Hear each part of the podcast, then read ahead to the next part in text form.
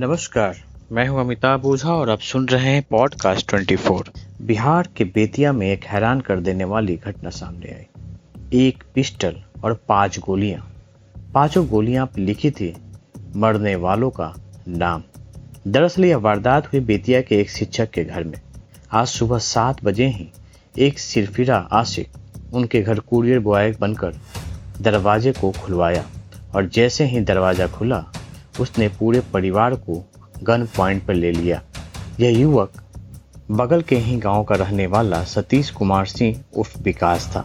उसका कहना था कि वह बीते पाँच सालों से शिक्षक की बेटी से प्यार करता था और कुछ माह पहले ही उसकी प्रेमिका ने उसे कहा था कि वह पहले सरकारी नौकरी पाले उसके बाद वह उससे शादी करेगी।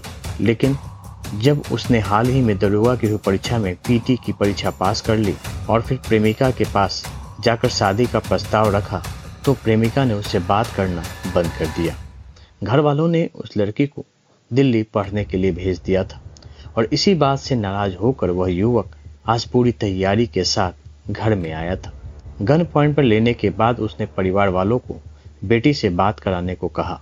दहशत में आए पिता ने बेटी को फ़ोन लगाया और बेटी से उस सनकी की बात कराई। सनकी आशिक ने बात करने के दौरान उसे कहा कि वह आज खुद भी मरने आया है और सबको मार डालेगा। दहशत में आई उस लड़की ने। बेतिया के एसपी को पूरे मामले की जानकारी दी। जानकारी मिलने के साथ ही मौके पर स्थानीय पुलिस पहुँची। लेकिन वह काफ़ी शातिर था। जैसे ही पुलिसकर्मी घुसे, उसने पाँच पुलिस वालों को भी गन पॉइंट पर बंधक बना लिया और इसके बाद लगातार वह उन्हें मारने की धमकी देने लगा। इस बीच मौके पर आला अधिकारी भी पहुँचे वहाँ पे और रणनीति बनाने लगे।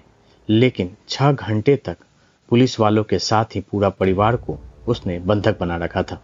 पूरे परिवार के साथ ही मोहल्ले वाले भी दहशत में थे और बाहर पुलिस रणनीति बनाने में जुटी हुई थी। इस बीच एसपी ने एक ट्रेनी डीएसपी को रिपोर्टर बनाकर उस युवक से बात करने के लिए भेजा।